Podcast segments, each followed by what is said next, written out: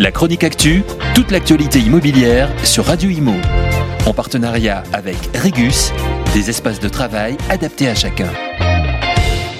La loi Pinel est morte? Vive la loi Pinel Plus. C'était une annonce très attendue par les investisseurs, qu'ils soient professionnels ou particuliers. La ministre du Logement, Emmanuel Vargon, a dévoilé les contours de la loi Pinel Plus. Prolongement de la loi Pinel qui doit progressivement disparaître d'ici 2024. Si le pacte d'avantages fiscaux est maintenu, ses conditions d'accès sont quelque peu durcies avec l'ajout de nouveaux critères de qualité et de confort.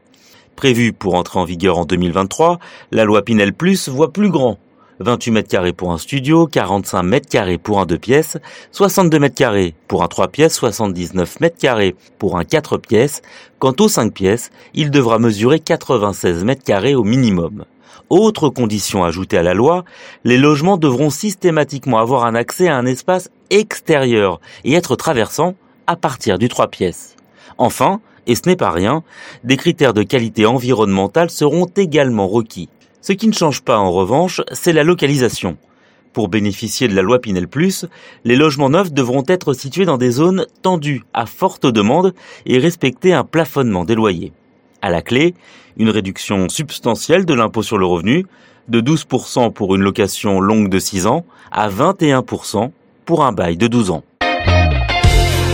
La chronique actu, toute l'actualité immobilière sur Radio Imo.